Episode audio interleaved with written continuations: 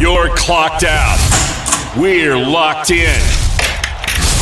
You're listening to Crunch Time with Miguez and Mesh here on the game. 1037 Lafayette and 1041 Lake Charles, Southwest Louisiana's sports station. Wild Wednesday on Crunch Time with Miguez and Mesh. Matt Miguez here. You're listening to the game. 1037 Lafayette, 1041 Lake Charles. It is Southwest Louisiana sports station, and it is your home for the LSU Tigers and Houston Astros. What's going on? Excuse me. I'm sorry. What's going on? Welcome to your Wednesday edition of Crunch Time with Miguez and Mesh. Matt Miguez once again, the producer extraordinaire and the co-host with the most. James, I'm not, I'm not sure what happened there. Yeah, I don't I don't know what happened. You just you caught a frog in your throat. Yeah, like it, immediately somebody just grabbed my throat, and I was like, "Oh, excuse me," but no, we're good now. So, what's going on, buddy? Not too much. How about you? I'm good, man. I'm good. It is a Wednesday. It we are is. we are halfway through the work week, My dudes. which means that we are one step. I caught what you did there. Don't don't think that I overlooked it. No, I, Um, I, I could tell in your eyes. Uh, we are we are halfway to Saints football. I mean preseason, but it's still Saints football. I was gonna say. Now you didn't watch it as much as I did, but I, I watched quite a bit of that Hall of Fame game. So football is football. Yep. No, and, I'm, and I'm also curious to see who stands out in the games and has a likely chance of making the roster. You see, that's like with college football. People knock week zero. Look, man, that might be a Hawaii and Central Ohio. I'm still gonna watch it. It's college football. I, I don't care. I don't care what I got to do. I'm still gonna watch it. Anyways, great show lined up for you today. We're going to talk a lot of football because you know that, that's what you that's what you do in August. Um, at 4:30, Matt Youmans from VSIN. He's a college football betting expert. He will join us. We will look at the college football betting guide that VSIN put out, and we'll get his take on a litany of topics from LSU to Alabama and the Cajuns to App State and so on and so forth. And then at 5:30, what would a Wednesday be if we didn't talk to Brendan Ertle? Who dat Wednesday at 5:30? I mean, there's a lot to get to in that segment. I mean, the Saints have made some questionable moves here over the last, you know, 24 hours. Most recently releasing Malcolm Brown. I I don't agree with that move. That just shows how much they are all in on Abram Smith. I hope, man. I, I really hope. I want Abram Smith to work out. But past experiences and past history Leads I- in that direction of I- being I good. can't. What do you mean? I just I have Pierre Thomas, Khiry Robinson. Uh, I'm, Ky- try- I'm trying- Khiry Robinson. Dude, Khiry Robinson was Yeah. is good. He was good. ah, Wh- he, he was had, Chris had Ivory? good- he was had Chris good Ivory year. drafted? Chris Ivory was drafted. Okay, but it was a late round pick. Yeah, Like you can So, good solid I'll- I'll protection give from you- running backs. I will give you Pierre. I will give you Pierre. I will not give you Khiry Robinson. look at look at Lance Moore. That's a receiver, totally different ballgame. It, it's it's still players that are making and but up. but also keep in mind of this that this is not a Sean Payton selection. I would feel a lot better about it if it was a Sean Payton selection. It's a Dennis Allen selection. Now I'm not knocking Dennis Allen, it sounds like it. but Sean Payton had a track record of taking undrafted talent and turning them into something.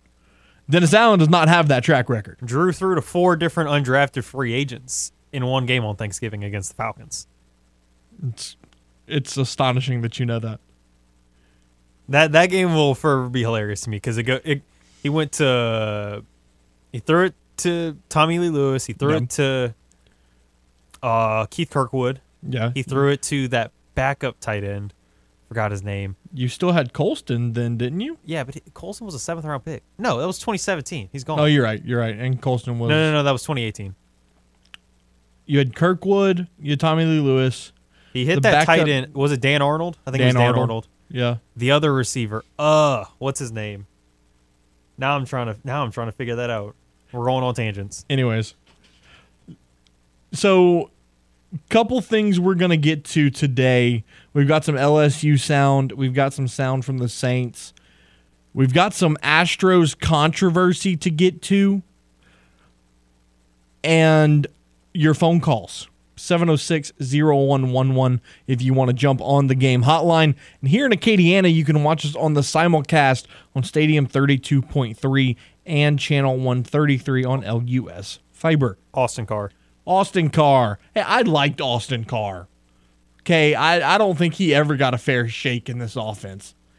It's unfair, and I demand that his age be reversed and Here's he a- gets a second chance. Here's another receiver that you probably forgot about, but I absolutely loved. Joe Morgan. Didn't forget about Joe Morgan at all. Loved, Joe Morgan. Yes, Jinx. Absolutely loved that his game. that 2012 play against the Buccaneers, deep down the right Mm-hmm. sideline, m- makes one guy miss and then flips the other guy as he's recovering from ducking from another guy. Insane. yeah. Oh, absolutely. Like he barely touched the ball, but when he touched it, it was like a 50 yard touchdown because he was the deep ball guy. That's the only thing he could do. But I loved it. So we'll talk about Astros in the second hour, but I do need to get this out because this is massive news. Are you talking about Mancini? No. Oh. Lance McCullers Jr. has been activated Oh. And will start against the Oakland A's on Saturday. I know you're excited. He's back. LMJ 43, baby. And you know what day it is? Today is JV Day. Yeah, it is. Today is JV Day. The Astros will play the Rangers tonight, 7:10 first pitch, which means pregame show at 6:40, and you can hear it all right here on the game. Last night's game for the Astros, since we're since we're talking about that real quick, uh, it didn't start great. You know, you you went in there feeling kind of confident with Jose Urquidy on the bump, but then when he gave up three bombs in five innings and the Astros were down four to nothing, you said, "Oh, okay." But then in came Aledmys Diaz to hit a grand slam, which woke up the offense and ended up the Astros ended up winning that game seven to five due to the Astros offense getting a hold of Martin Perez. We'll talk about that a little bit more later. The big news, though, Lance McCullers Jr. will be back in the rotation and will start on Saturday against the Oakland Athletics. James, here's a piece of news that I know you are just itching to get to. Kevin Durant has said that he views the Celtics as a desired landing spot. You want to piss me off, don't you? Hey, You want you want me to cry. hey, man! I Celtics coach Ime Udoka was an assistant under Steve Nash in Brooklyn during 2020 and 2021 before he landed the Celtics job. Durant also played with Celtics star Jayson Tatum at the 2021 Olympics. The Celtics reports indicate that the Celtics have offered a package built around Jaylen Brown. No. No. Stop doing that. Stop. Let him go to Phoenix. Let him go to Miami. Let him deal with that problem. I don't want him. Stop putting him in the news. There's a gift and a curse of always having the Celtics in these type of trade talks. Well, and you know what's funny? Okay, so he said that the Celtics were a desired landing spot. Fine. Then why didn't you want to come the first time? Well, that's question number one. But then here's You another. didn't think we were good enough? here's another report. The 76ers. Are we really going to try the Kevin Durant and James Harden experiment over again? It's just instead of Kyrie, who's going to miss half the games, you got Joel Embiid, who could potentially miss half the games. Like, Cool. are, are we really going to just rewrite the same story in a different town? What sense does that make? At least it's somewhat nearby. I don't know. Like that's that's so the definition of insanity is what, James? Trying to do the same thing over and over again, expecting a different output. Thank you. You can't do the same exact thing that you have done for Kevin Durant's entire career, minus two years, where he walked into a championship, and expect something different to happen. You just can't. That's not how it works. If Kevin Durant wants to win a championship that people will be impressed by, he needs to find a way to do it in Brooklyn. I was gonna say because he would just be pulling the same thing almost as he did when he went to the Warriors. He's if he goes to the Celtics, he would be going to a team that just lost the finals, but at least they made it. They just need that little extra oomph. Or, but the or only thing, better yet, But the only thing is about that is you'd be trading one of your key pieces that got you there. Right. Or or better yet, if you're Kevin Durant, why don't you take a page out of LeBron James's playbook? And the one thing that I act- actually respect LeBron James for, go back to Oklahoma City and win a title there. Finish what you couldn't do the first time. Win a title at Oklahoma City, and then you can be in that goat conversation that people love to put Kevin Durant in for reasons I'll never understand. But going to Boston or or teaming up with old Jimmy Harden Jimmy. in in Philly gets you nowhere. and that and that's that actually could work with Oklahoma City. I don't know if they'd welcome him back. I'm sure they would if they ultimately did it, but they have plenty of capital, whether it's draft or young talent. You're not lying. They still have 14 draft picks over the next 4 years. Like you, you could part with some, and you could part with some talent if you really want to get KD back, That it, and and then have a reunion after being divorced. it, it is scary how much draft capital Oklahoma City still possesses. I think they had like 27, It was 17. but like 27 total picks, first and second rounders. Oh, it was you're right because it was 17 first rounders. and I and I think 27 in total with the first and second rounders. That- like they they just had a whole they had like three war chests. So that that's when you just go hey, hey what's your what's your price? What do you want? What what do you you want 5 of them? Here. Here's the here's the check. Right, like five first, 2 seconds. Here you go. All of Matt Miguez's money. Here oh, whoa, whoa, whoa, whoa, whoa. You you act like that's a lot or something. Jesus. The Saints have waived Bryce Thompson with an injury designation. Thompson had to be carted off the field midway through yesterday's practice with an apparent lower leg injury. That's not good. That's not good news. No, because I remember Brennan. That's a player that he was looking Mm-hmm. forward to to hopefully make the roster. So that him and D'Marco Jackson, which D'Marco, it's not looking like a little three week thing. That I didn't say. I didn't say he was going to only miss three weeks. I was saying IR is you're gonna miss roughly about three weeks at the minimum. So because of that, the because you're not playing in the preseason games, you're more likely not going to make the roster.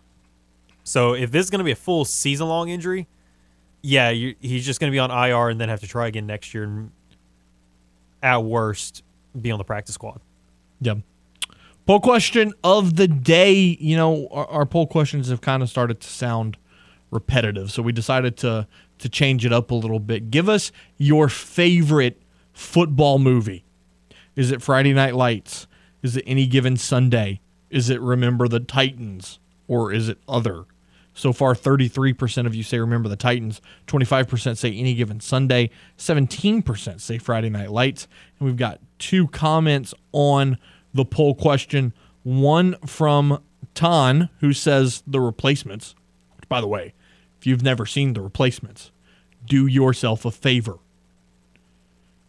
Keanu Reeves playing a washed up, turned resurrected quarterback. It's absolutely incredible. It's a great movie.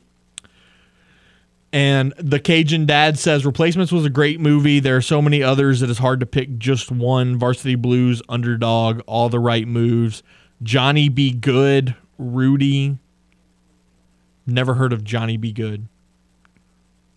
So if somebody knows about that, can fi- fill me in because I've never heard of of that. Varsity Blues, Underdog, All the Right Moves. I've heard of those. Johnny Be Good, Rudy's obviously a classic. Five names is going to go Airbud. Airbud.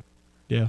Hey, I mean, look, a dog that can shoot hoops, And catch a football. catch a football, score goals on a soccer pitch. Like, I mean, man, that's that's a talented dog. Who's Third pri- strikeouts. prime time who? Wait, what? Prime time who? Prime time who? That's funny. Airbud. Oh my Greatest of all time. Best athlete ever. Gonna be a stacked show today. Gonna have a lot of fun. Once again, call in on the hotline 706 0111. If you're looking for somewhere to watch the Saints game on Saturday night, look no further than the Hangout Sports Pub.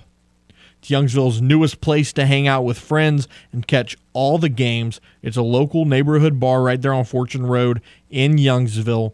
NFL and college games on the TVs. They've been opening at 6:30 in the morning on the weekends to play Premier League soccer. Drink specials daily, live entertainment on the weekends, burgers, pepper jack boudin balls, loaded fries, Southwest egg rolls. They've got it all.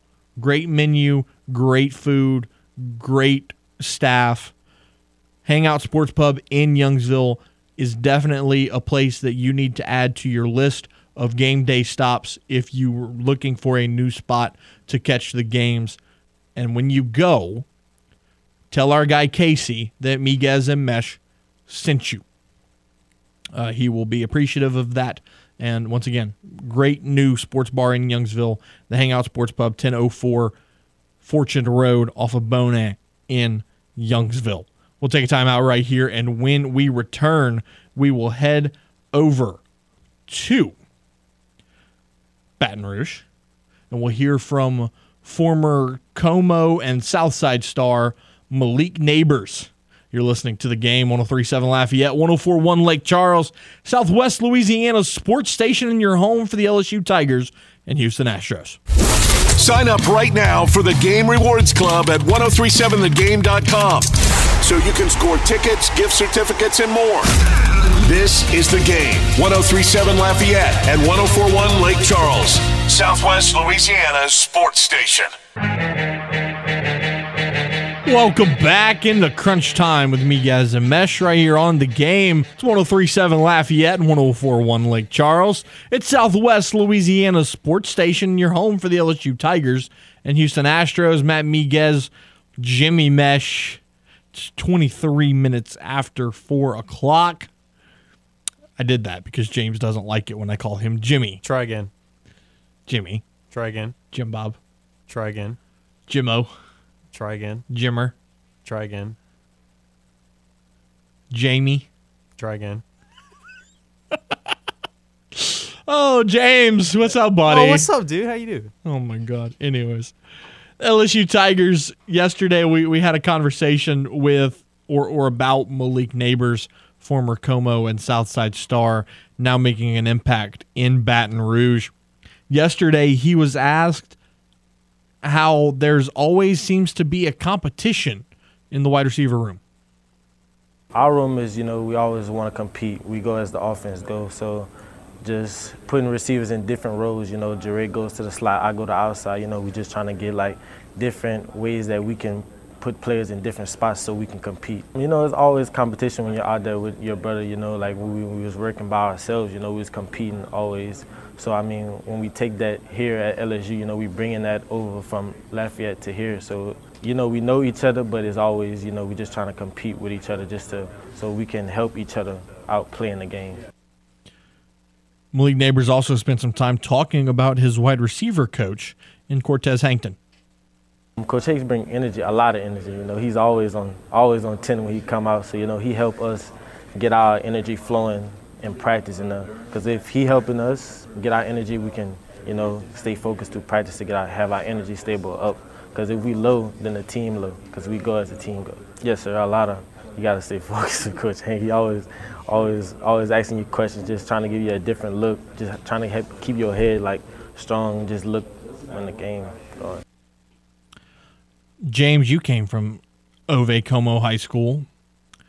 What's it mean for you to watch a kid from Comeaux like Malik Neighbors, you know, excel at the college level? Oh, I love it. It's good to see.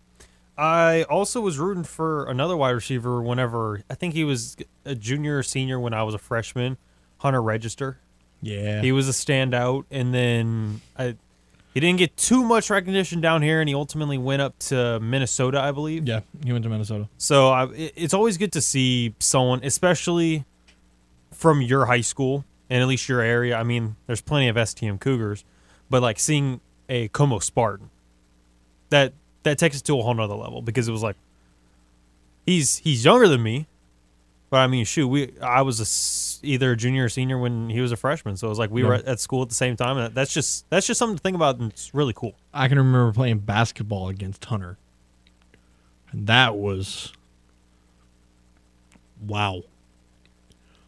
Hunter was a freak athlete. Yeah, big dude. Freak athlete. And his brother Hayward was a three point machine at Comeaux and then at UL. They uh, hi- his nickname on the UL basketball team was Cash because if if he got the ball in the corner, it was absolute money every single time. Back to Malik Neighbors, though, he spent some time talking about his Acadiana colleague, cohort, whatever word you want to use, Kayshon Boutte being back in the lineup. It's good to have Kayshon back. You know, we need Kayshon on the outside, you know, just to have that spot. I mean, he takes defenses around because, you know, they have to look around. So just having him back, he took the role of accountability, you know, being a leader with number seven. So, you know, him being a leader, when we see him do something right, you know, he always energizing the receivers to go harder. James getting closer and closer to that September 4th game against Florida State. You know, talking about LSU, watching camp and, and learning, you know, the way things have been going down in Baton Rouge over the last couple of days. Has your opinion about this season changed at all? I- really need to see more consistent play, and I want I also want to see who's going to be the quarterback, because right now Myles Brennan's in the back half of the depth chart, I really think I really think it's going to be Jayden Daniels. and the more I I took the effort to do more of a look at Jayden, and you know who he reminds me of? He reminds me of a thinner Russell Wilson. Yeah. Because just watching his deep ball, Very similar it's play a, styles, It's yeah. a very high arcing deep ball where it just drops right into the breadbasket. It's not a line drive. It doesn't have some arc. It's a moonshot, and it drops right where it needs to be when he whenever he throws it deep. And people are saying he doesn't have a good arm. It's going 50, 50 plus yards. That's a pretty solid arm. I don't know about you. I can only throw it about 40. You can only throw it about the same distance. Like, he's got a stronger arm. He's a lot more accurate. And it, it reminds me of a top five, top 10 QB in the NFL right now in Russell Wilson. Yeah, I mean the distance doesn't matter if you can't if you can't throw it accurately. I mean, I'd rather a quarterback that could throw it 30 yards and throw it accurately than a guy that could throw it 50 or 60 and doesn't put it on the money. Right? Right. So, Because it's like, just because you can throw it far, I mean, is it getting where it needs to go? right. That's ultimately what it comes down to. Absolutely. Absolutely. And then also the the way that Jayden Daniels can move the pocket and use his feet is really what Brian Kelly is looking for. Uh, so I don't I personally think it's going to be Jayden Daniels. I wouldn't be surprised if it was Garrett Nussmeier. I wouldn't be surprised if it was Myles Brennan. I can tell you one guy that it's not though. It's not going to be Walker Howard. No, he's he's fourth on the depth chart. He's redshirting no one's talking about him. I mean, you, Well- you got to redshirt him. because that's the plan. Exactly. That's what I'm saying. Nobody's talking about him because the plan all along has been for him to sit and lie in wait. Because man, next year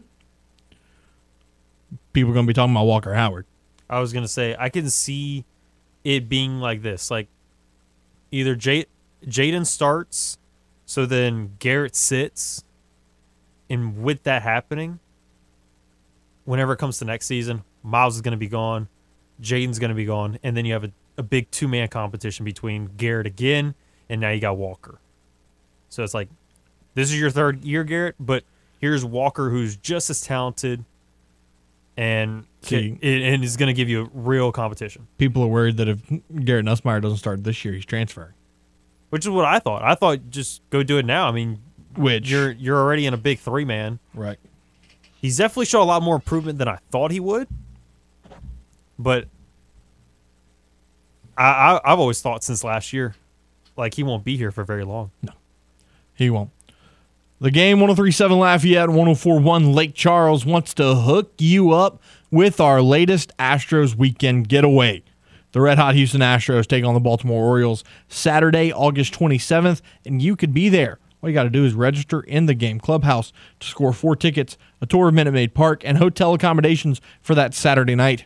Astros weekend getaways are powered by Butcher Air Conditioning, La Meridien Houston downtown, and the game. It's Southwest Louisiana Sports Station. Let's take a time out. Matt Youmans of VSIN will join us on the other side here on the game. It's 1037 Lafayette, 1041 Lake Charles, Southwest Louisiana's sports station, your home for the LSU Tigers and Houston Astros. Had a rough day at work? Got lady problems? Not to worry, because you have two wingmen right here. You can be my wingman anytime. Now back to more crunch time with Miguez and Mesh here on the game. 1037 Lafayette and 1041 Lake Charles, Southwest Louisiana's sports station. We're back on Crunch Time with Miguez and Mesh here on the game 1037 Lafayette, 1041 Lake Charles, Southwest Louisiana's sports station. It's your home for the LSU Tigers and Houston Astros. Matt Miguez, James Mesh, 35 minutes after the hour. College football just a couple weeks away, and this is the first college football season that fans in Louisiana can bet on legally, that is. So let's talk some betting odds and some high, some college football numbers with our guy from VSIN, Mr. Matt Youmans. Matt, thanks so much for taking the time, man. How you doing? Yeah, you had to make sure I'm throwing the word legally because uh, for a long time. Uh, but yeah, it's it's something that's uh, spreading across the nation, and um, it's a lot easier for people just to uh, pick up a phone or uh, go to the local casino and bet college football now. And I think that's a good thing for a lot of people. Yeah, no, no question about it. Definitely looking forward to that opportunity. But Matt, question number one for you. Uh-huh. Going in, going into this season, just kind of give me your thoughts on and expectations on college football this year. On college football, and I'll, kind of start there because um, I have high expectations for a couple of teams in your area. Speaking of uh, LSU and Ole Miss, two of the teams uh, I like a lot. Sorry, I had to put the phone down there for a minute. There's a, a state highway patrolman driving by me. Can't drive and talk on the cell phone at the same time. But uh, Ole Miss, I thought really killed it. Lane Kiffin killed it in the transfer portal. And when you're evaluating and handicapping these uh, college football teams now, it's a little bit different than it was in the past because you don't I don't think put the same emphasis on returning starters, and that's where I think you're going to find a lot of value in a team like Ole Miss this year because you have a low number of returning starters. But with the transfer portal, you can reload immediately, and that's what I think Lane Kiffin's doing. And for those who haven't seen him play yet, Jackson Dart, who's going to be the new quarterback for the Rebels, a transfer from USC, this kid can really play, and I think he's going to be one of the best quarterbacks. I want to say top five, top top, top ten quarterbacks in college football in the next year or two and uh, Lane Kiffin's offense is going to pick up where it left off. I know a lot of people think, well, Matt Corral's gone. He lost a lot of starters. This team's going to take a step back. I don't think so. I actually believe uh, Ole Miss could be third or fourth best team in the SEC this year, and I played Ole Miss over seven and a half wins. LSU, I think Brian Kelly's going to get this thing uh, turned back around quickly, and it's not like uh, the Tigers were in the dumpster last season. Uh, obviously, a lot of things were going wrong off the field it wasn't an LSU uh, type of season, but there's still a ton of talent in that program. And Brian Kelly's a guy who did a really good job bringing in talent in the transfer portal, and he's got three quarterbacks who I think can play. And if you look at his last four years at Notre Dame, when Brian Kelly was the betting favorite, he was 40 and one straight up in those games. He does not lose games; he's supposed to win. And uh, some of my LSU insiders are really high on this team as well. I played LSU over six and a half wins, and uh, also minus two and a half against Florida State in that first game of the season at the Superdome. So those are two of the teams I'm really high on: LSU and uh, Mississippi. And uh, as far as that goes, you know, college football sometimes is not that intriguing to handicap at the top because you talk Alabama, Ohio State, Clemson, and then uh, who's the fourth team going to be? Is going to be Georgia? Is going to be Oklahoma? So I, I really never recommend playing anything on the futures board uh, because I don't think there's a lot of value there. It's kind of like the same five or six favorites every year in college football when you're talking about the playoff. But if there's a team outside that group this year that I think is going to got a chance to surprise some people, it's Utah, and uh, Utah's got a quarterback in Cameron Rising who. Uh, I think has a chance to become a, a legitimate Heisman candidate, and he's at 100 to 1 odds right now. He can run it, he can throw it with accuracy. He's a great leader. When he stepped in as a starting quarterback uh, last year, I think in week number, uh, he came in in relief in week number three and started week number four. Utah averaged 38 points a game on offense after, after Rising took over. They lost, uh, the Utes lost a shootout to Ohio State in the Rose Bowl. Uh, Kyle Whittingham has done a nice job bringing in uh, transfers as well. He's got a uh, always one of the best defensive coaches, if not the best, in the Pac-12. And uh, I think Utah's got uh, the best or the second best running back in the Pac-12 in Tavion Thomas. Watch out for this Utah team. It's going to be a tough game. It's a tough way to open the season at the Swamp against Florida, and Utah's a two-point favorite at Florida in that first game of the year. But if the Utes win that game, watch out. They're going to go on a run and win 10 or 11. And I played Utah over nine season wins and also to win the Pac 12. A lot of people think USC is a favorite to win the Pac 12. I think Utah is a team to beat. Now, going back to the Tigers, Miguez and I, we've kind of have a little discussion on who the starting QB will be. Uh, Matt likes Jayden Daniels. I've kind of been going back and forth between Myles Brennan and Garrett Nussmeier. I was curious, who do you, who do you predict will be the starting QB? That's interesting because I did have uh, somebody who's got connections to LSU's program said that Brian Kelly likes Nussmeier quite a bit, but also uh, I think that he's probably not the favorite to win the job, and you know I would. I wouldn't be surprised if Kelly actually rotates some quarterbacks early in the season until he finds a guy he's most comfortable with who looks like he's going to fit the system and the talent this first year. Where Kelly, uh, it might not be the guy he thinks is the best fit long term, but the guy who can help him win the most games this year. And maybe that ends, ends up being Jayden Daniels. But I'll, I'll tell you this about Daniels: he's very mobile, a very talented kid. Especially if you watch him as a freshman when he led Arizona State to that win at Michigan State, and it looked like he was going to be a star and a Heisman candidate. He has really regressed as a passer the last couple of years, and um, in that Herm Edwards offense for the Sun Devils. I think Brian Kelly is a guy that can maximize his talent and really get him turned around. So he's got a ton of potential. I, I, I can't say how it's going to work out right now, but actually, one thing I like about LSU is you have three guys who can play, and I, I think who Kelly's going to have confidence in. And that's why when you're betting a win total over, you don't want to have all your eggs in one basket on this one quarterback. Who, if that one quarterback goes down, the team is screwed. I think LSU's got three guys it can win games with, and that's why it's such a, major positive. From a betting perspective, Matt, what are some other SEC teams that, that have kind of impressed you early on headed into the season? You know, a lot of people are talking about A and M. Who do you like? Uh, let's say A and M's expectations are so high. I, I really stayed away from that team uh, because uh, I still I'm, I'm looking for. I try to look above, or excuse me, I try to look below the teams at the top of the conference to try to find value, and that's why I think Mississippi is one of those teams.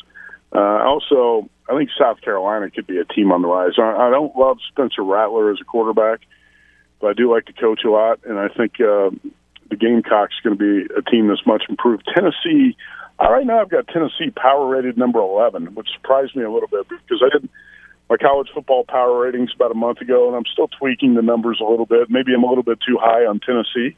But I've got the Volunteers at number 11. And um, I know some people, some others who I respect have them that high, and some others who don't, who have Tennessee outside the top 20. But I and I know the Volunteers lost that bowl game to Purdue. It was a shootout game, and that was a little bit of a downer to finish the season. But uh, the Volunteers got a lot of upside, I believe. And uh, the only other win total I can tell you, I think I bet in the SEC was I bet Alabama over ten and a half, and uh, to me, it was just an auto play. If you look at the if you look at the Tide, I think you got the best quarterback in the country in Bryce Young. You got the best defensive player, Will Anderson, You got a ton of depth. Nick Saban talked about how last year was a rebuilding year. Look how it ended up for Bama. So the win total was ten and a half at DraftKings. Uh, I played that over at minus two twenty five. I think it would be a disappointing year for Alabama to go eleven and one, and still the Tide's probably going to make the college football playoff even with that. But Alabama's going to be at least a fourteen point favorite in every game this season. Uh, I'll play over ten and a half on a coach like Nick Saban all day uh, with the talent he's got to work with. So it's a little bit of a square play to say Bama over ten and a half, but I thought that number should be eleven and a half because uh, really Alabama should be twelve and zero going to the SEC championship game. But outside of that, I'll, I'll tell you that uh, last year I was pretty high on Arkansas going into it, and I loved Arkansas in that early season game against Texas. Right now, the Razorbacks are not going to catch teams by surprise like they did a year ago. I think uh, Ole Miss and LSU are going to be the teams uh, for me to watch uh, going into it, where expectations are a little bit lower. Uh, but I like both coaches quite a bit. Now you, you spent some time talking about Alabama, who's got a, a win total of, of over ten and a half. Now, Georgia winning the national championship last year over Alabama. How do you see that matchup kind of playing out this year, considering that they're two of the favorites to return to that title game? Well, I'm not quite as high on Georgia. I think after you win the championship, it takes a little bit of the edge off, and um, I also think Georgia was a little bit lucky and that Bama had some uh, key injuries there uh, late, especially in the championship game. And I, I'm I'm not the president of the Kirby Smart fan club. I still think that guy makes some major game management blunders when it matters. It's kind of hard to pick on him right now because he's a national championship coach. But um, Kirby Smart's uh, not a bet on guy to me when he goes up against somebody like Nick Saban. I still like Alabama better. Um, you know, but I don't think there's a lot of value to handicapping Georgia either way right now.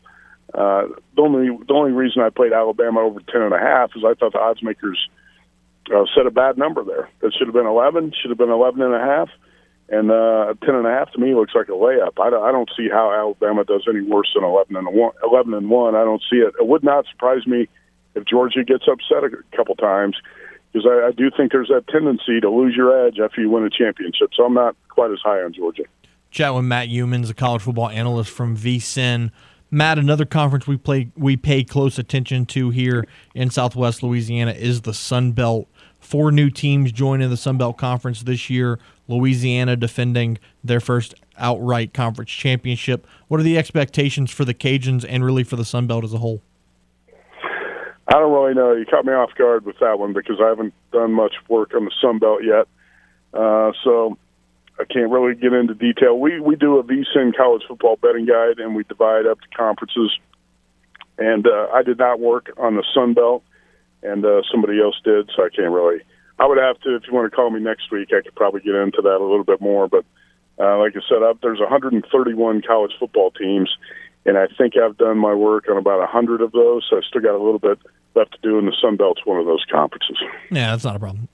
So, what are some other teams, you know, in the college football landscape, you know, maybe a, a Big 12 school or a Pac 12 school to, to look out for in the in the betting race or, or in the in the championship odds? I think I think the Big 12's intriguing because you got so many toss up type of games, and it's not. It used to be Oklahoma and Texas and everybody else, and it's not that way at all anymore. I, I actually think the new coaches, high profile programs Brent Venables at Oklahoma is the guy most likely to underachieve. You got a new coach, new quarterback. You know, last year with Lincoln Riley calling the plays and Caleb Williams the quarterback for the most part, the Sooners escaped in a lot of close games. And I think that's what people tend to forget. A lot of games, I think it was like seven games decided by seven points or less, and the Sooners won six of those. I have to double check that number, but it was something like that. And now with Venables, who's unproven as a head coach, bet Oklahoma under nine and a half wins. I think that's a really good bet. I'm also going to play K State over six and a half. Um, Chris Klieman's a hell of a head coach at Kansas State, and he's got Adrian Martinez, a transfer from Nebraska quarterback. And Martinez has been really inconsistent, but I think uh, Klieman's the type of guy who can, kind of like Brian Kelly's going to do with Jayden Daniels, possibly, is uh, turn Martinez around in the right direction and bring the best out of him.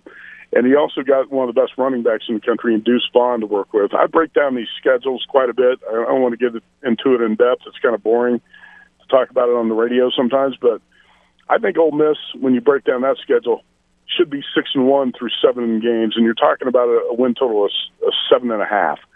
Uh, when you look at Kansas State, uh, a win total of six and a half. I think K State's got a great shot to get to eight wins, and um, that's another one of the win total bets I like the best. Baylor, obviously off the uh, Big 12 championship, was an underdog in that conference title game and took down Oklahoma State. Uh, Texas, I think, is going to be really talented offensively. I still have a lot of questions about that defense, but there are a lot of coin flip type games in the Big 12 this year, and uh, I think Oklahoma is the team most likely to disappoint uh, a lot of people. A team with high expectations, I, I don't think is going to get there. I'm looking for the Sooners to take a step back in the Big Ten, it looks like Ohio State and everybody else. I'm, I'm trying to find a team I think can challenge the Buckeyes. I really don't think Wisconsin's got the quarterback to do it. Uh, I'm not sure if Penn State's got the elite defense it's had at times in the past to uh, take down the Buckeyes. And uh, I'm not a complete believer in Michigan yet. We saw the Wolverines get embarrassed in the college football playoff, and I'm not completely sold on that team. So I think it's it's going to be kind of Ohio State uh, running away from the pack in the uh, in the Big Ten. The question for me is going to be: Can Utah be that team to sneak in as the fourth in the playoffs? And because um, right now you're going to pencil in Alabama, Ohio State, Clemson, and Georgia as the four playoff teams. One of those teams is going to disappoint. I don't know if Utah is going to be the one that can sneak in there and be the fourth spot. Maybe it's Texas. I'm, but in hell, uh, Texas has gone under its season win total, I think, seven of the last eight years. So I have to see it to believe it with the Longhorns. Um, yeah, that's uh, that's pretty much uh, the way I'm looking at college football at this point. Utah is my uh, my team to watch on the West Coast. Matt, very quickly, one more. Mm-hmm. Give me give me your Heisman favorite favorite, I think, has got to be Bryce Young, the Alabama quarterback. But I would not bet him at the odds of about nine to two, you know, four to one in that range. Do you guys think Will Anderson can be the first defensive player in a long time to win the Heisman?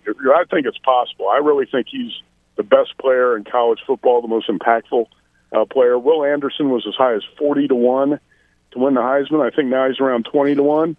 I've actually got a ticket on him to win the Heisman, and I got a ticket on Cameron Young, excuse me, Cameron Rising the Utah quarterback to win at 100 to 1. Uh, Bryce Young would have to be my favorite, though. Matt Youmans, the college football betting analyst for VSIN. Matt, really appreciate you taking the time. Great work as always, and uh, we'll talk to you again. Hey, you bet. Thanks, you guys. Appreciate it. Matt Youmans will take a timeout, wrap up hour number one right here on the game. 1037 Lafayette, 1041 Lake Charles, Southwest Louisiana's sports station. Welcome back. It's Crunch Time with Miguez Mesh right here on the game. It's 1037 Lafayette, 1041 Lake Charles, Southwest Louisiana sports station, your home for the LSU Tigers and Houston Astros. Matt Miguez, James Mesh.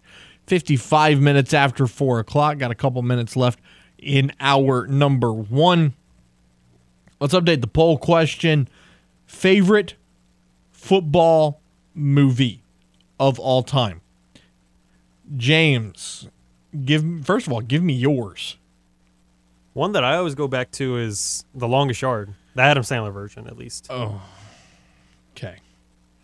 You you, you ruined it. I like Friday Night Lights, and I uh, I like the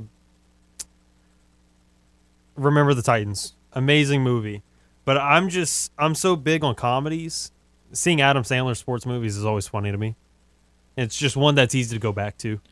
D Mula says, "Remember the Titans is the only valid answer." Steve, that's my buddy. Steve Flint says, "Any given Sunday." Caleb Broussard says, "The longest yard." He's going to have to say Burt Reynolds or Adam Sandler. Matthew Broussard says, "The program," and then the Cajun dad chimed in and told us that we need to check out Johnny B. Good. So so far on the poll question 39% say remember the Titans, 21% say any given Sunday, 17% say Friday Night Lights. Oh, and Raymond Parsh III chimed in and said necessary roughness or the original longest yard. The original is 100 times better. Hour number one in the books. Hour number two on the other side. We're going to do Who Dat Wednesday with Brendan Ertle at 5.30. You're listening to the game, 1037 Lafayette, 1041 Lake Charles, Southwest Louisiana Sports Station, and your home for the LSU Tigers and Houston Astros. You're clocked out. We're locked in. You're listening to Crunch Time with Miguez and Mesh here on the game. 1037 Lafayette and 1041 Lake Charles, Southwest Louisiana's sports station.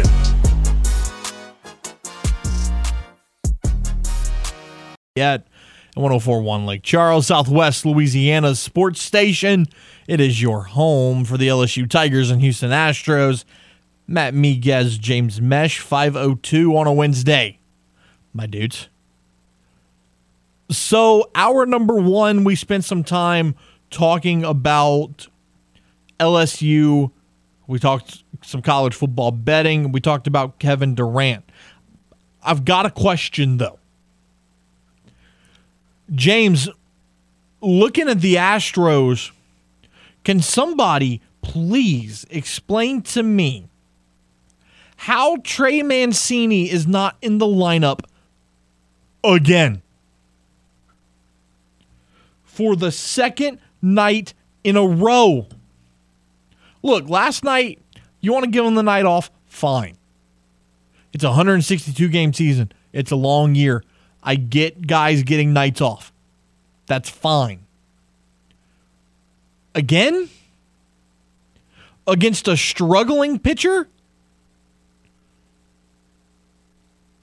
I mean, James, you, you got you got anything on this? Well, if it's a struggling pitcher and you you know you don't really need everybody out there, you you save him for a little bit. Well, The Astros have been struggling to score runs lately.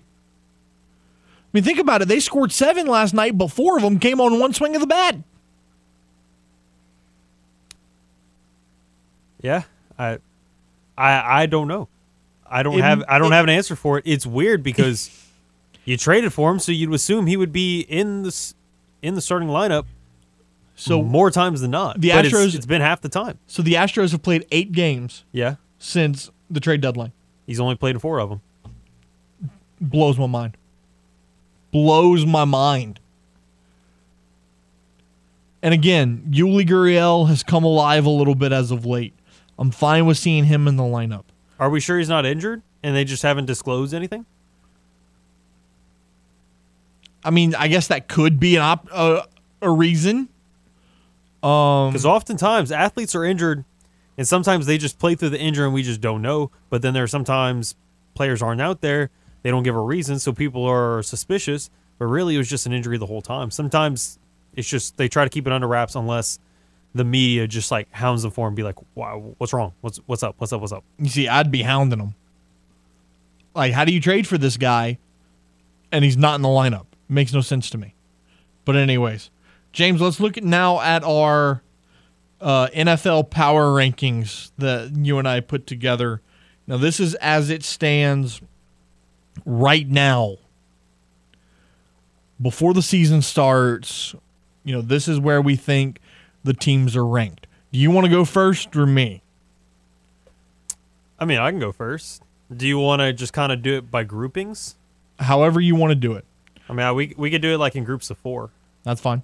Uh, my my bottom four teams are Bears, Seahawks, Jags, and then Texans. I think the Bears are the worst team. I mean, if you look at their roster, it's putrid. Makes me want to throw up. I like Justin Fields and I like Darnell Mooney, but nobody else on the roster other than Roquan Smith I like. Everybody else sucks. Okay. Well, Teven Jenkins is a potential, but we haven't seen him break out, so I am not impressed with it. Next four. Next four, it's Jets, Commanders, Lions, Falcons. I like what the Jets are doing. The jury's still out on Zach Wilson, so if if your quarterback sucks, you can only go so far. And we had they made some nice moves. They had three first rounders this past draft, but we got to see what happens with it. Just because you have three first rounders doesn't mean you're going to have three Pro Bowlers or three All Pros just from that. So I, got- I got to see more out of it. Commanders, they they're just trending down. I don't like Carson Wentz. I've told you this before.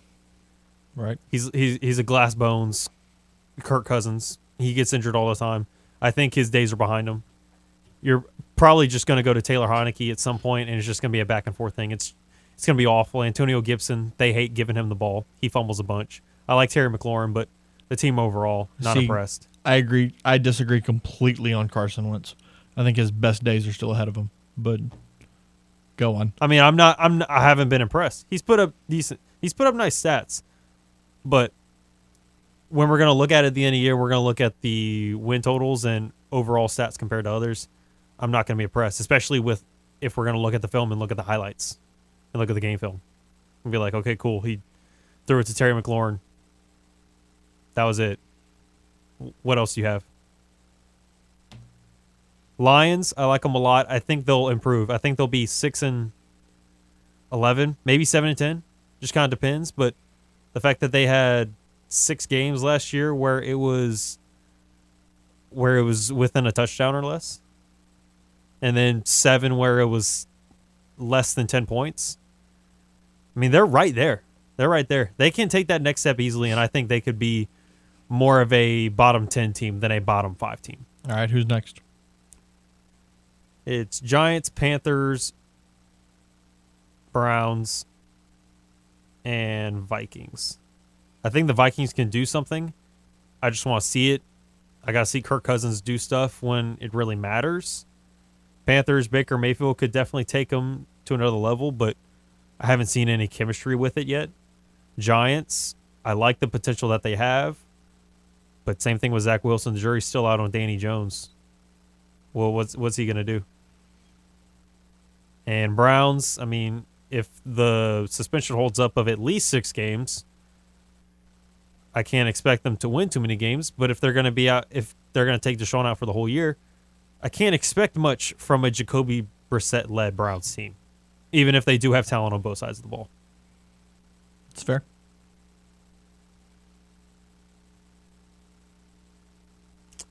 Uh, next three: Titans, Colts, Steelers. I'm j- I'm very low on the Titans. You got Robert Woods coming back from injury, coming back from an ACL tear midway through the season. Your other receiver is going to be a rookie wide receiver who can do something, but it usually takes at least a year unless you're like Ja'Marr Chase or Justin Jefferson or just somebody out of this world that just takes over their rookie season. I'm, I've never been huge on Ryan Tannehill. He is very efficient, but that's because he just hands it off to Derrick Henry 40 times a game and then just runs some play action boots and takes it off himself sometimes because he's an athletic. He used to be a wide receiver. I'm not impressed with the team overall. I think Derrick Henry, this may be his last good season. He's going to recover from that from that foot injury, but overall, they've run him to the ground the last four years. So I'm wondering at sw- at some point what's going to happen. Colts, it'll be good. Steelers, the same thing. I, th- I think they'll be good overall teams, but when it comes down to it, Trubisky, Matt Ryan, Kenny Pickett, not the greatest quarterbacks. Good overall supporting cast, but I don't think they're going to go very far in the playoffs if they do make it as like a six or seven seed. Yep. Because I think the Steelers will still have an overall above 500 record because Mike Tomlin just somehow pulls that out of his you know what every time. Right. Don't know how he does it, but he does it. He always does. Cowboys, like I said before, they'll go 11 and 6, 12 and 5, but just because they play the worst, they have the worst schedule uh, when it comes to strength of schedule based on last year. It's it's not good. You got rid of Amari Cooper. You're putting all your eggs in the baskets of Zeke and CeeDee Lamb, especially with Michael Gallup going to be missing at least part of the season. Might be more, might be half, might be three fourths. We don't know. They just got Anthony Barr, but for all we know, that could just be just another washed linebacker. It could be like a Sean Lee when you just have him at the tail end where he just he just really doesn't do much because he's either just not on the field or he just doesn't produce. And then Dolphins, Pats, Cardinals, Ravens. Cardinals, I think they'll start off really well, but they'll peter out and be nine and eight, 10 and seven. They'll be on the lower end of the of the wild card. Pats, I think they'll take a step forward. I just wonder who's going to take over on the offense. when it comes to skill position wise. I mean, you just got a bunch of receivers that are all at about the same level. Kendrick Bourne, you got DeVante Parker. You trade N'Keal Harry, which is good because he didn't do anything, but uh, there, there's just no dominant guy in the was room. I say you got a bunch of mid-level receivers. Uh, Hunter Henry and Jonnu Smith are solid, but the running backs, Damien Harris had 15 touchdowns, but can you expect that again? Right. And I and I've been hearing about Rhamondre Stevenson. I've been hearing good things, so it's like, what's going to happen with this offense? It's going to be good. They'll make the playoffs again, but team wise, uh, so far, I, I like them uh, in the in the back, in the back of the front half. Ravens, uh, they're going to be more pass heavy because, I mean, your most of your running backs are coming back from major injuries. That's why they missed all last year, and you only have Rashod Bateman out on the outside. You still have Mark Andrews. That's cool, but you got rid of Marquise Brown, so it's like who's stepping up? I like I like that Lamar is improving as a passer, but Yeah. it's it's overall I, I expect the Ravens to be like a six or seven seed and more likely than not get bounced because he just doesn't have enough talent and we've heard for the last few years Greg Roman is just not a good schemer of getting receivers open. Like he just sucks at it. I don't know why he still has the job if that's the case. I don't know what's going on in Baltimore. It's weird. You got Lee on the defense, but when it comes down to it, you need to score points. Yep. And I don't I don't I don't think Lamar can do it by himself. No, I mean they they've proven that. They've proven that for the last couple of years that anytime you try to have Lamar do it by himself, it doesn't end well. No, it. You need more people on the outside. And you just got rid of a guy that was on the outside. Yep. It's like, what, what's going on? I don't. I don't. Of course, Marquise was the one that wanted to get out because he just didn't like it. But I felt like if that was the case, I get it. You want to still be a running and he wanted to go get arrested in Phoenix, but I mean, it was a 30 day thing, but I think this is not a wash year, but it's just going to be another disappointment because you only make it to the first round of the playoffs and then you get bounced. I have the Saints at 12 right now. I mean, it's a lot higher than what most teams have them. So I just think I want to see how Jameis and Mike and Chris and Jarvis all look together. I want to see Adam Trautman take that next step forward. I want to see what it's like with Taysom not having to worry about maybe being a quarterback. It's like, look, you're going to have some snaps at QB, but that's just because we're going to run our Taysom Hill package where you just run QB power eh, or a read option, which more likely you're just going to take yourself anyway. So it's good to see. I want to see what it's like also with the new safety room since you moved on from Marcus Williams and Malcolm Jenkins retired. So there's quite a few questions. Hella talent on the team. Just I want, to see what the chemistry's like. I still think they're better than the Bucs. I think they'll beat the Bucs twice. Once again, it's just as of right now. Eagles, Chargers, Packers. Packers I it's just going to be a very conservative running the ball football team. You're going to get to Allen Lazard, And you're going to get to Doubs and Watson, whatever receivers you just throw out there. But it's going to be more of an Aaron Jones, AJ Dillon type of offense where it's like we're we're going to take the pressure off of Aaron because like look, we don't have Davante Adams anymore. We can't rely on just one guy and just toss it deep because he just gets 30 yards of separation every play. yep. It, it's going to be a good overall team, but they may make it to the second round. I'm I'm not super impressed with it, but as of right now, I, I think it'll be good. Chargers. I like the team. I love Justin Herbert. I just I'm not impressed with Brand, with Brandon Staley, their coach. I think they're under. I think they're gonna underperform by the end of the year, and you'll move on, and they'll be in the lottery for Sean Payton next year. Because it's like, look, this this is your one opportunity. You haven't made the playoffs in very long. Last time was with Philip Rivers. Now you have the talented young QB. Let's take advantage while he's still young and getting somebody like Sean Payton. You need to go all out for. Yep. I don't. I'm not saying a tank this year, but I just think Brandon Staley is just gonna hold them back a little bit. And it's like, look, you're just gonna have to move on. Eagles, I think they take a step forward.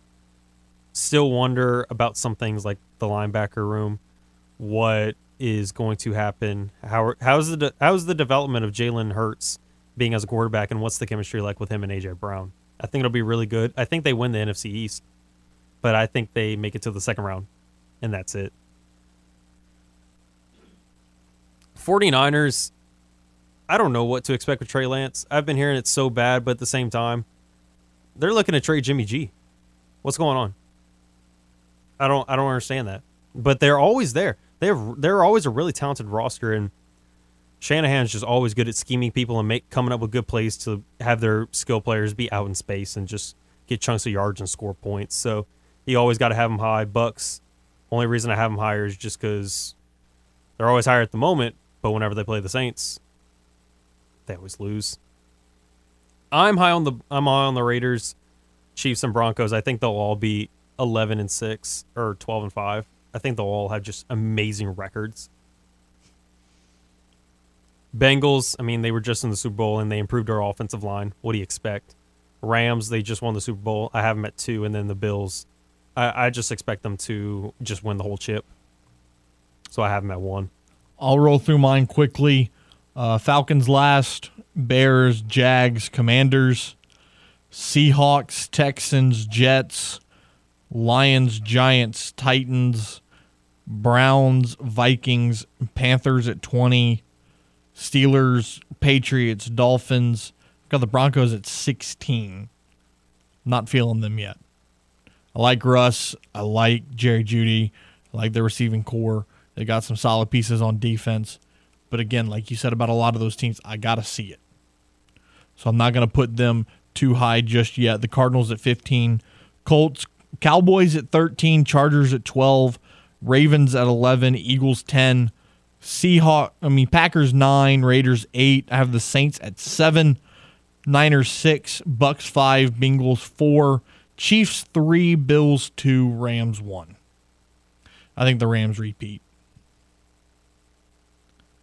I just worry about what that tendonitis is going to do with Matt Stafford. Yeah. I mean that's a that that's definitely a, a logical thought process, but I mean at the same time, it's tendonitis and it's early. Tendonitis is, is pretty easily treated if you if you rest. So you rest him through the preseason. I think he'll be I think he'll be plenty ready to go come week one. But then what happens at the end of the season whenever it's like 16, 17, 18 year in the playoffs? He's going to start maybe throwing some underthrown pass is going to be actually intercepted just- this time, where Jaquiski Tartt actually picks it and seals the game for the Niners. You just got to find a treatment plan during the week that'll work for him. I mean, there's there's ways to there's ways to manage that.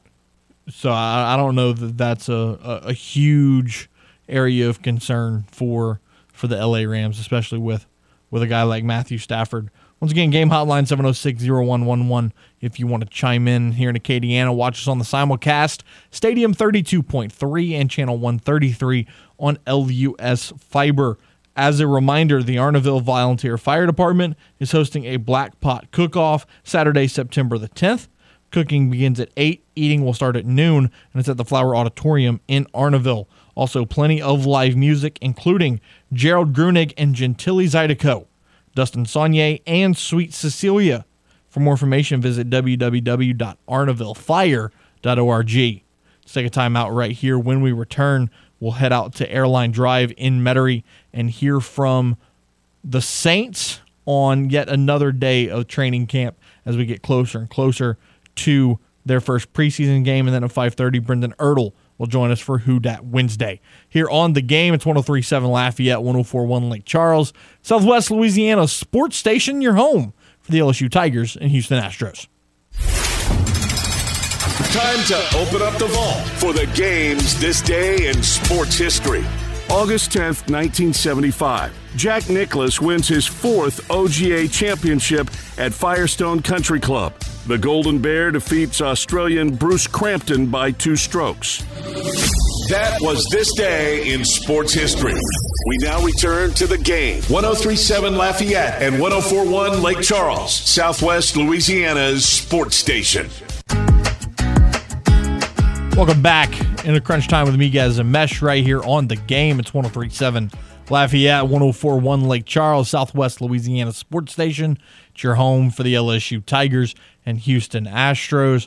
Got a quote from Joe Espada, the Astros bench coach, who is acting in the absence of Dusty Baker, who is recovering from COVID. Was asked about the plan for Trey Mancini's usage. He said, Right now, I know Dusty is big on getting everyone involved. We need every individual on this roster to perform and to help us win games. Right now, this is Dusty's plan. I think that's a cop out excuse. If you were going to acquire a player that has been generational at the plate in his career. Yes, he missed the entire season in 2020 recovering from colon cancer. But in his career, he's got a career batting average of 270. He has 357 runs batted in on 721 hits with 120 homers. I mean, you look at the season before he missed because of illness, he hit 291 with 35 homers and 97 RBIs. Now, you can't tell me that that guy sitting on the bench helps you because it doesn't. Trey Mancini needs to be in the lineup nine out of 10 games. You want to give him a game to rest every now and again? Fine, go for it. Every guy needs rest. That's fine. Playing four out of his first eight is crap. Let's go to New Orleans now, where the Saints met with the media yesterday. Dennis Allen spent some time talking about the development of tight end Adam Trautman. You know, I think he's really developing himself into that Y tight end role. Probably one of our more well rounded players, just in terms of blocking the perimeter, you know, blocking on the edge, and, and also being a threat in the passing game. So I think, you know, I've, I've seen some improvement, and, and, and hopefully we'll continue to have that. And I think one of the things why you see some of that is he's been healthy and been available throughout the off season, now into training camp, and, and it's hard for some of these young guys that have injuries to really make the improvement that you want to see them make. And, and he's been healthy, and, and I think that's why you're seeing some of that. Taysom Hill also spent some time talking about Adam Trautman at the tight end position. Now that Taysom Hill is a member of that tight end room, I, I would say, aside from the quarterback room, and, and again, I haven't been exposed to other rooms, but I would say the tight ends are probably asked to do the most when it comes to mentally, physically. You know, they've got to put their hand in the in the ground and block a defensive end, but then they're running a route against a safety or you know DB, and so you're undersized in one element and then you're oversized in the other. And uh, there's so many different fronts and techniques, and, and you know you're expected to know all the different you know sets and and what that looks like for you. And I would say Adam is a guy that we're all still learning, but I really respect, you know, his his approach to the game mentally, and I, I think he understands it on so many different levels, um, and his ability to translate, you know, being in the film room and drawing the X's and O's and understanding it out on the football field is is very impressive. I would say that's what sticks out. Paulson Adebo, coming from that young defensive secondary, spent some time talking about the challenges it takes of guarding a receiver like Michael Thomas. Yeah, I mean, just a big, physical, strong receiver, catches everything, right? Is definitely going to challenge you, uh, you know, on every play, right? Somebody who's going to compete on every play. So you love going up against him, and you love to have him on your team. The Game Clubhouse, 1037thegame.com or 1041thegame.com can help you with your date night blues because once you join the mem- once you become a member of our rewards club, you'll have the opportunity to score some excellent prizes like a $150 gift certificate to Mr. Lester Steakhouse at Cypress Bayou or a $50 gift certificate to Acadiana Bar and Grill or even a $25 gift certificate to Mabel's Kitchen. The only way to score these great prizes is you have to become a member of the Game Clubhouse. How do you do that? 1037thegame.com and 1041thegame.com. It's free, it's simple, it takes about five minutes. So go sign up today. We'll take a short time out when we return. Brendan Ertle of Canal Street Chronicles will join us all the way from Corvallis, Oregon to talk Who Dat Wednesday. You're listening to the game. It's 1037 Lafayette, 1041 Lake Charles, Southwest Louisiana sports station, and your home for the LSU Tigers and Houston Astros. He's going to go. Touchdown, Saints. Who's ready for some New Orleans Saints talk? We are. Here is Who Dat Wednesdays with Canal Street Chronicles Brendan Ertle on Crunch Time with Miguez and Mesh. Brendan Ertle. What's going on, dude? What's going on, guys? So I, I got to ask you, what, what, what's weather like today in Corvallis, Oregon? Um, probably not as nice as it's it's in New Orleans. I'll say that. I mean, I've heard it's been raining there, but you know, the weather's just always uncomfortable here. So what, what was what was the temperature today? You know, I walk out in a sweatshirt and sweats because it's cold and rainy, and I come home dripping in sweat because it turns out to be 80 degrees. So uh, it's just it's just one of those states, you know. This man's complaining about 80 degrees. It was No, I get 90 it. it was 93 in South Louisiana today. Well, I'd rather have that. I'd rather you know be prepared and pull up in some shorts and a t-shirt and not know what the weather's going to be like in 30 minutes. I guess that's a fair point. I guess that's a fair point. All right, man. You know, camp today, Michael Thomas looking like his old self again. You know, what what stood out to you from from what you've seen? I mean, it's pretty incredible what we've seen. You know, obviously day one of camp, he showed up.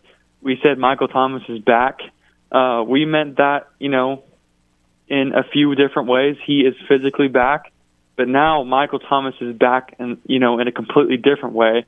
You know, I'm not going to go as far to say like he's back in that form he once was, but it's the turnaround has been, I mean, I mean, insane. I was kind of worried on how fast or slow the ramp up would be from, you know, the little bit he was doing to now. But you know, they put him in a seven on seven, they put him in a one on one. Now he's doing more and more and more. And it, I was worried about, you know, does Jarvis need to pick up the slack a little bit? Does Olave need to pick up the slack? You know, earlier on in the season.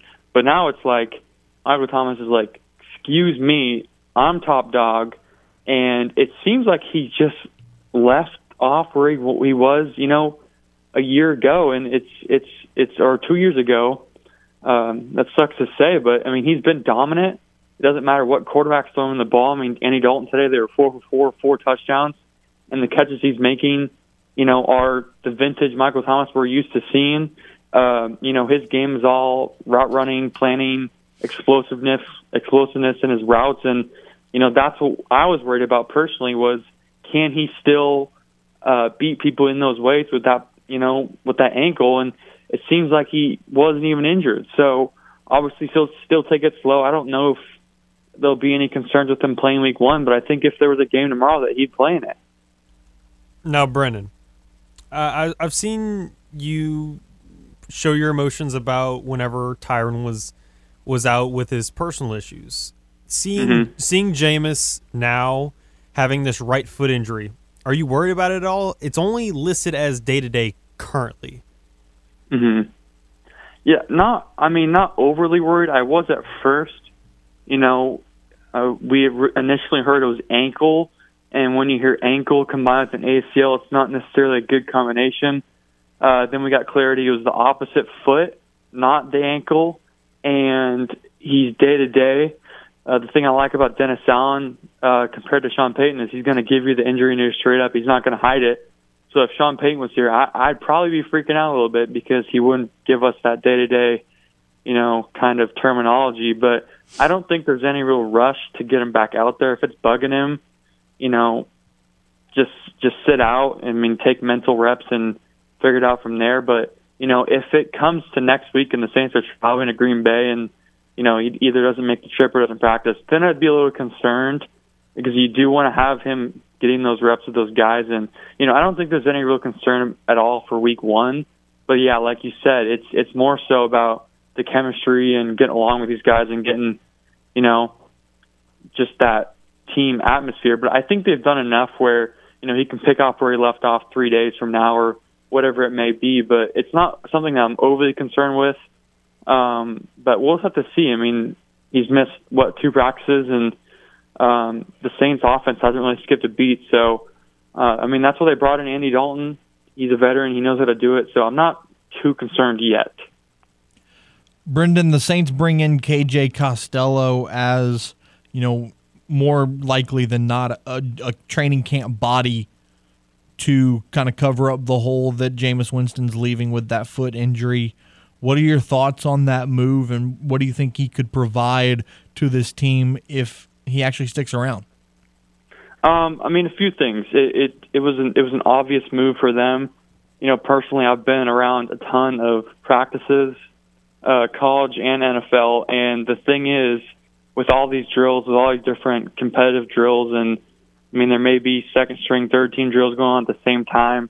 You need quarterbacks throwing the football, and you know, over these years, the Saints have had three or four, but now they're stuck with two. So there's just not a lot of you know people who can throw the football. I'm sure.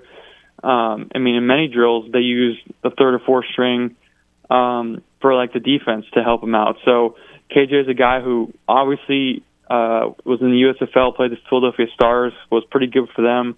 Uh, spent some time earlier with us, so he knows the playbook, so he can get to it fast. I don't think he'll be ready uh, to play this week against the Texans, and I hope he doesn't because I would love to see, you know, a big sample size of Ian Book. Um, but you know, I think he's just a camp body that will be able to throw the football with a third team, and it leaves less reps for Andy Dalton and Ian Book, which right now is a good thing because it sounds like they're getting way too many of those, and you know, you start making mistakes and your body gets tired once you're throwing too much. So don't really mind it too much, and I don't think he'll be. Well, I'll say this: I hope he's not around here for too long because that means Jameis isn't, you know, getting back uh, as quick. Give me an injury update on D'Marco Jackson. They placed him on injured reserve yesterday. What's the latest that you're hearing? Uh, I mean, haven't heard a ton on him, but it the main thing is um, it sucks to lose him. It sucks to pretty much redshirt his freshman year um, in the NFL, and you know hasn't really been any update yet. He could be, you know, seeking other options, seeking, you know, potential surgery or who knows what happened. But you know that it that makes it a, a bigger concern for me just for the linebacker room in general. You know, we had Pete Werner sitting out today with a groin injury, and that's something that really concerns me more so than you know a lot of other things. Is you know he started um, camp off to the side, worked his way back, practiced for a few days, and now he's back off to the side and not practicing uh, with the groin, especially at that linebacker position with all side to side movements you know that that can be concerning. And you know, I've seen people who have groin injuries. You know, that's something that lingers, and that's something that you want to get fixed ASAP. You know, if Pete Werner is going to miss, you know, however long he misses with this with this injury, I'm concerned about the depth and concerned about the starter besides Demario Davis, and that kind of you know it goes back to the Kwon Alexander thing. I've had a bunch of people asking me like, uh, why did they bring back Kwon? It was more so uh, Kwon choosing to get more playing time elsewhere. I think there was more of a special teams element and you know a fill-in slash role player for Kwon with this team, and it it brings up a question now: Can they find you know a veteran guy that can add depth because they've already lost D'Marco, uh, they've lost a couple other guys, you know they bring in Chase Hansen who's with the team before, so. You know, it was a position just a year ago where we were saying like, yeah, we have a ton of depth and I'm confident in it. And now it's you know, a question mark for sure. And I think they definitely need to explore the trade market and free agency. But you know, I don't think it's as severe where you go out and get, you know, like a Roquan Smith kind of thing. I think you know, at the end of the day, Pete will be okay. You just can't rely on him. Uh, you, you need some depth for sure. Brendan Ertl of Canal Street Chronicles joining us for Who Dat Wednesdays. Brendan, first preseason game of the season is Saturday against the Houston Texans. What are your expectations for this first game? You know, it, it's it's interesting because I went back and looked at you know Sean Payton, um, his time here in preseason games, and you know, for the most part, practices and everything's been pretty much the same. Um, you know, Dennis sounds a little bit more laid back, a little bit more chill. Uh, so I'm, interested to see, you know, who plays, who doesn't. I assume, you know, the Mike Thomases, the Tyrann Mathieu, um, Ryan Ramczyk, guys like that probably won't play in this one. Um, even guys like Cam Jordan, I know he, he'll probably want to play. He never likes to take time off. I don't think we'll see him. Um, but you know, you never know with a new coach, new system, or not new system, but new coaching staff. um, they like they might do, like they may like to do other things. You know, I was looking at the Raiders this past week, um, and they started a good chunk of their starters. You know, obviously Josh Jacobs started and some of their D linemen started. So you just never know. Um, maybe we get a drive with the starters. Just it, and that's the thing that Dennis Allen's been asked every single day. Does he have a plan for the preseason game? And he's always like, "No, we haven't got to that yet." So I'm sure that he doesn't really even know what he wants to do. I'm sure he has an idea, but you know what I'd like to see is I'd like to see Ian Book and you know honestly the bottom half of that wide receiver group. I'd love to see you know lots of playing time for those guys because that that race at the bottom bottom of the wide receiver room is so so close, and you know someone needs to kind of break away and you know get that last couple roster spots there. Yeah, and piggybacking off you talking about who you think would play and who won't, like we're probably not going to see the established guys like Ramczyk or Jordan, but Mhm. Which veterans do you think are going to play where it's like, okay, I, I want to see what you can do in a Saints uniform? You know that, that's interesting, and the the I'll go back I'll go back to the Raiders game when Josh Jacobs played. No one expected that, and you know most of the Raiders' established starters sat. Um, so you have to go look at the Saints roster. Maybe there's positions out there that you know they're fighting for a roster spot or fighting for a starting spot. So you know I'd go back to maybe we see a lot of Hurst um, and then a lot of Penning. That could be a spot where you know those two guys play most of the game. Uh, Landon Young as well.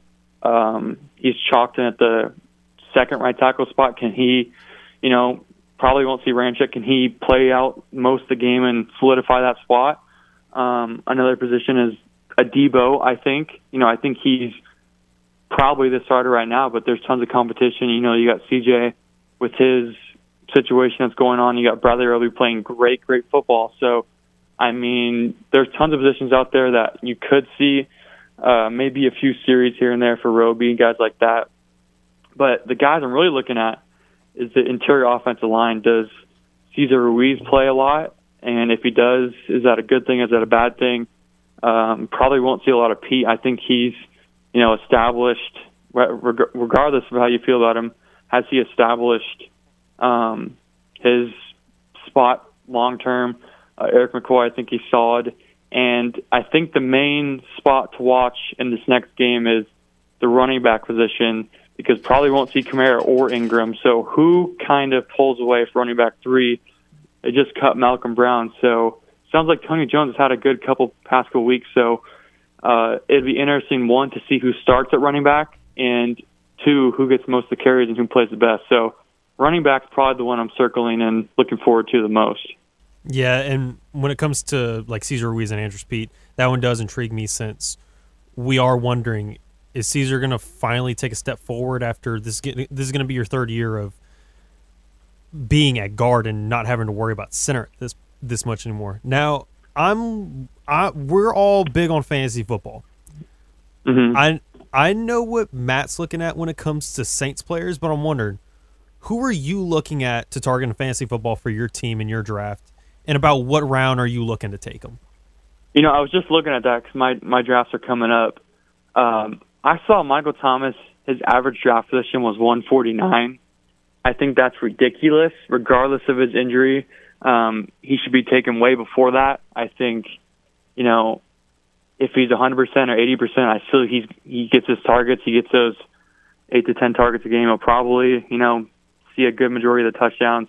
But another guy is, you know, Olave. I think he is a big play guy, and more more so like the 10 or 12 person leagues.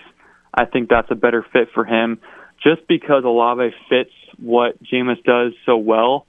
Um, you know, earlier on in the season, he might, you know, full send some deep passes to Olave because that's what he's comfortable with, and Olave's proven that he can do that. Um, you know, MT and Jarvis are guys that will be, you know, the classic chain movers and whatnot, and but that's not what Jameis likes to do. He, he will do it, um, not what he loves to do, which is fine. But I think Olave. Uh, last time I checked, he wasn't even getting drafted in most of the leagues, so um, I think that's a good value spot at the end of the draft. Why not take a shot on him? And I think Kamara is falling too far in the first and second round. Um, as it stands right now, I mean, you're worried about the suspension, but I think it's a risk you take if you, I mean, if you're picking 10, 11, 12, um, and Kamara's still there. That I mean, that's a top four guy. You're getting at 12 if he's not suspended. So even if he is, you know, can you survive for three to four weeks or however long it would be? So I think those are the main guys, and everyone else is kind of a wild card. Brendan Ertl should probably join the Crunch Time League. Just, you know, just throwing that out there. One last question for you, Brendan. Our poll question of the day today was give me your favorite football movie of all time. So what's yours? Oh, favorite football movie. Um, you know, The Blind Side was really good. That that was one of the first ones I've seen. Um, gosh, well, what was some of the what was some of the top? Remember the Titans, the longest yard, any given Sunday. Uh, a couple people said Varsity Blues. Okay, I mean, I, all all solid movies. I, I like The Blind Side the most because uh, I feel like they incorporate, you know, college football well. You I mean Ed Orgeron's in it, Nick Saban's in it. I think they do a cool job kind of showing the recruiting process, and it may seem like ridiculous at times, but you know, teams get ridiculous for these kind of players. So I think it's just cool to see that, and uh, a true story is pretty cool too as well. So I think The Blind Side's been one that I've watched the most, and I that's probably my favorite right now, honestly. Best line from that movie was when uh, he blocks the kid over the wall, and he says, "Michael, where are you taking that boy? to, to the bus, coach. It's time for him to go home." That's Trevor Penning. right, right. very, very accurate there. Brendan Ertl of Canal Street Chronicles. Appreciate you each and every week, my man, and uh, we'll talk to you soon. Yep. See you guys next week. Tune in next week for another edition of Who Dat Wednesdays here on Crunch Time with Miguez and Mesh.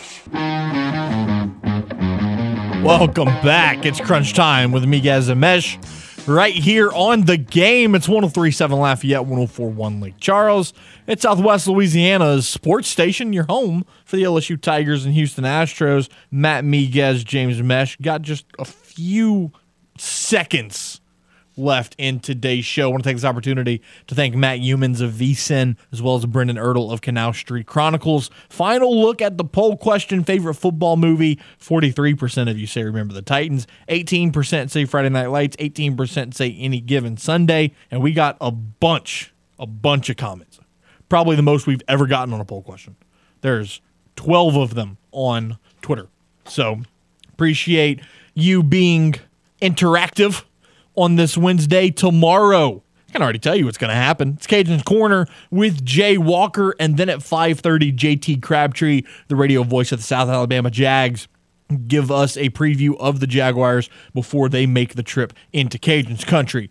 For James Mesh, I'm Matt Miguez. Be safe, be well, hug your mom and them. This is the game 1037 Lafayette, 1041 Lake Charles. It's Southwest Louisiana's sports station. It is your home for the LSU Tigers and Houston Astros.